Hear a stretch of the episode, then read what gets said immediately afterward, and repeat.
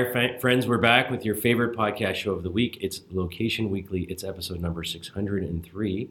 And we're recording on January the 17th, live from New York. We're together in the same room. I can see Yeah.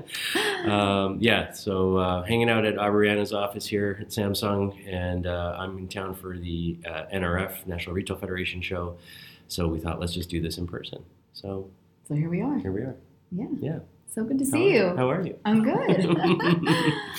I am good. It's been a busy, you know, start to the year and just hitting the ground running, as you know, since you're here for NRF. Next week, you know, you're back doing other things in Toronto, like celebrating your birthday. yes. Um, but yeah, it's been it's been a great 2023 so far. Yeah, it's been like I like hectic, busy, Very crazy already, and I feel like the month's almost gone, which it kind of is. But- yeah. yeah. So we have a good show, normal four stories, a range of things that we want to cover off. Uh, we're going to go around the world like we usually do. So Aubriana will start us off with a little Swedish. Little Love. Swedish delight. Isn't that like a candy? That's a Turkish delight. Turkish delight. Ignore me. Okay. Yeah, okay. Um, so McDonald's actually is launching this interesting campaign in Sweden, and they are unlocking these old deals. So there's a lot of talk around inflation that's happening, or as I like to call it, eggflation. Seems like the price of eggs is soaring, and so in order to kind of combat this, they've come up with a creative campaign where they are allowing consumers to unlock previous deals from years past, going all the way back to 2009 um, using Google Street Maps.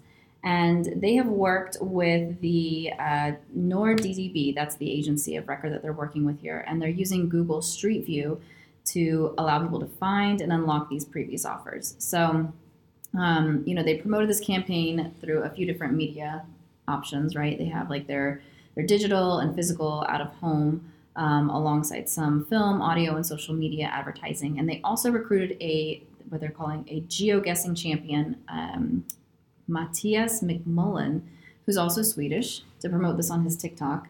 Because I was very curious, well, how are they going to get the word out Mhm. about this, right? Uh, so now they're they're trying to say like if you're trying to save a few bucks, you can go through this whole process and you can search and find in the Google Street Maps through the campaign and see if you can unlock a deal. You find the, the year that it kind of coincides with, and you can take that deal and and get the same deal, right?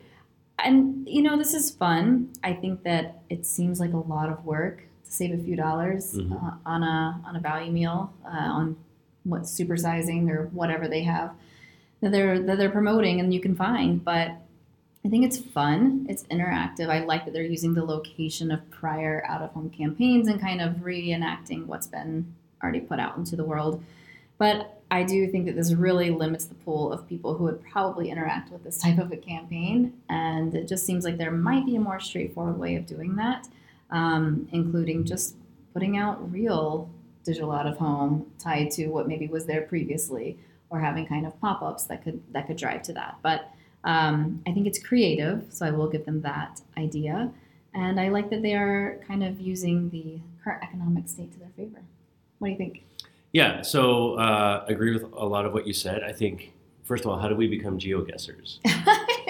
we should be the ultimate geoguessers. We should be the ultimate geoguessers, I think. So that's my next career goal is to be a geoguesser. Um, yeah, so Side I. I, um, I like it in that you know, like there's a, the gamification element of running around trying to find these things and unlocking them, you know, Pokemon Go style.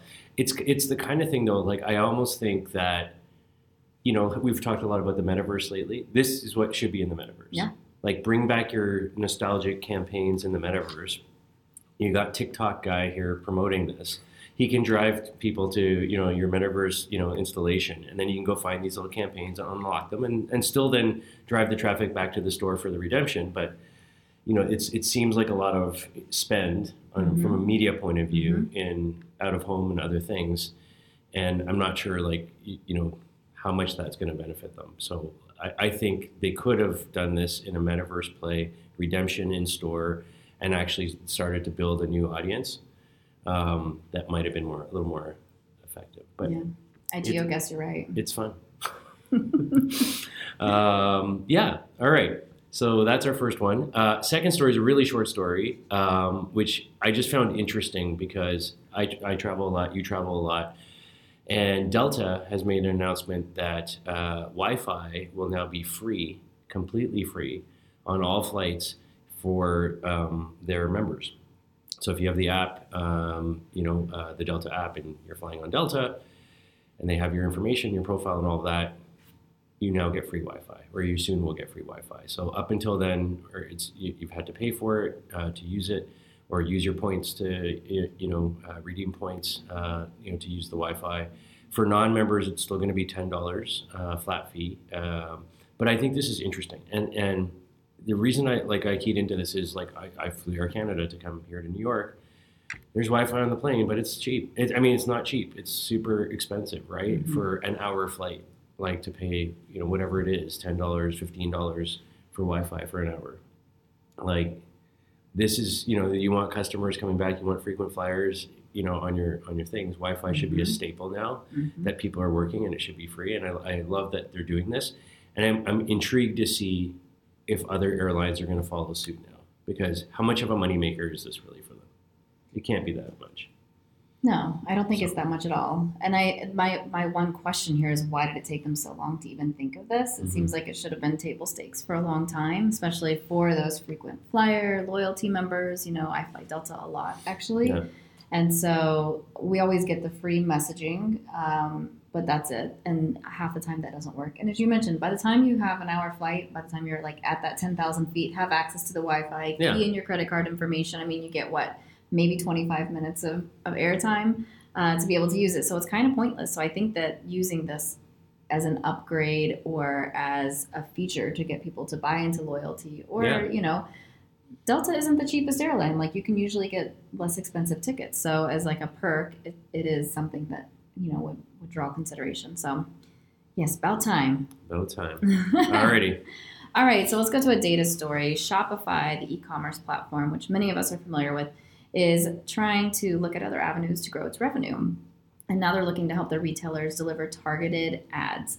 Um, so they have this recently announced partnership with Meta and Google where they're allowing, um, you know, they're allowing retailers to identify who their their main consumers are and then reach potential customers. And what I mean by that is that really they're taking a Shopify audience, so a retailer's first party data, and they're putting it within, you know, let's say Google or Meta and then they're able to go after those um, probably like a lookalike audience that is mirroring their their frequent buys, recent buys, and market for. Um, so Google has noted that this is not new, right? They have been allowing this, you know, for a while, but now it's like a Shopify, I would say, pipe stream. So the data can flow from a Shopify account into Google and into Meta. Um, so retailers might sometimes be hesitant to contribute this type of data, especially knowing that it could be used by other retailers, even potentially their competitors, right?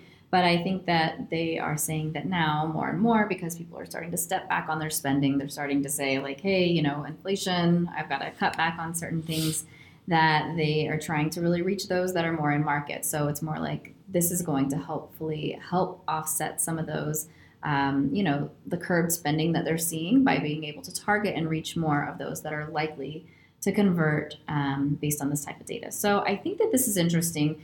And I, I almost saved this story from a personal note just because I was thinking about a lot of times we have like the idea of is there a world in which this first party data would be willing to be shared between retailers, right. between competitors? How can we um, utilize that in a privacy centric and anonymous way, but still go after those and create those contextual um, opportunities for consumers to be matched with advertisers. So I like this, and I, I would be hopeful that we can see more of this, even though this isn't necessarily new. It's not new for anybody, right? Like we've been using first party data, lookalike audiences, all of these things for a while now, but just to be able to have those pipes and enable a more seamless and flexible infrastructure on one hand as well as just maybe the opportunity opening up for more and more uh, customer acquisition. So having that scale available, I think, is important. So.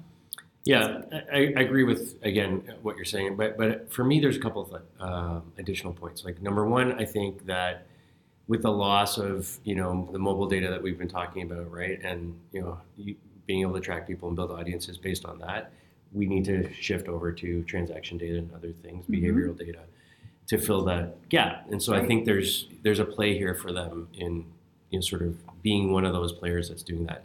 um, they had a huge booth at NRF talking about just their data, and uh, so I wandered through that, and it was it was full. Like there was people there all the time trying to understand what is Mhm. Shopify doing here? How you know how are we as retailers going to play in this? Do we want to share our data in this?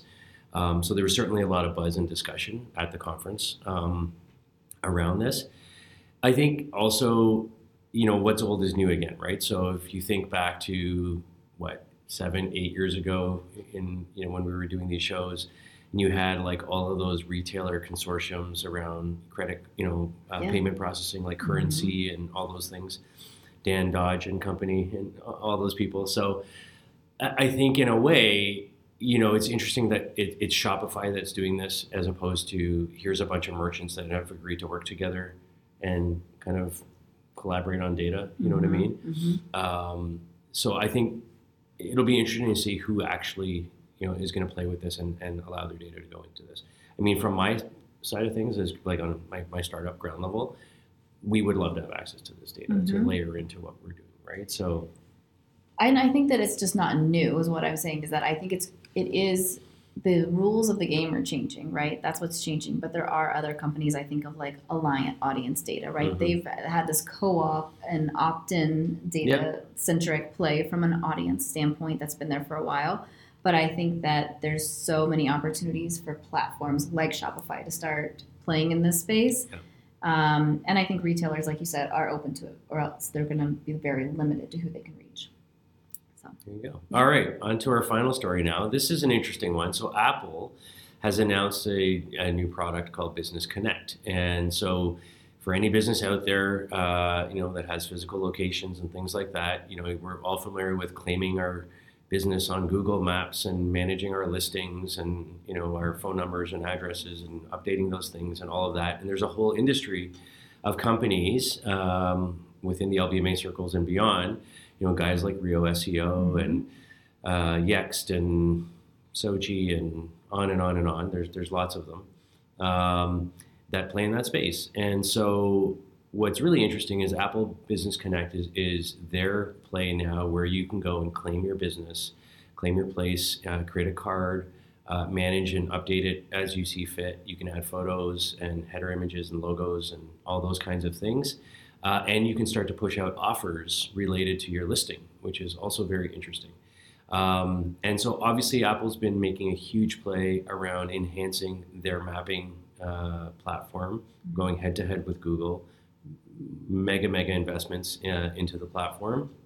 And, uh, you know, I, and I think they're making some headway. Uh, we're starting to see, you know, wins for them where they're you know businesses that have made announcements that they're standardizing on Apple Maps, like car companies and, and, and others now. We're seeing more and more of that.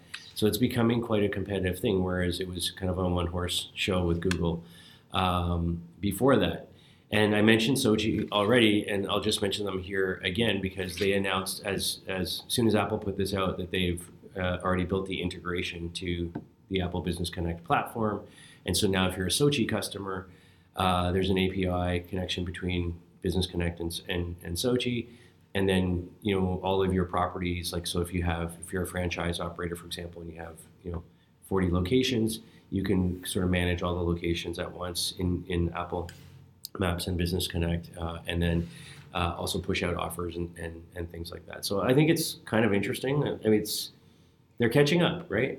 Yes, I think they're catching up, and I also think that one, it's it's like this is kind of an outdated topic that we've been, you know, been covering in the industry for a really long time.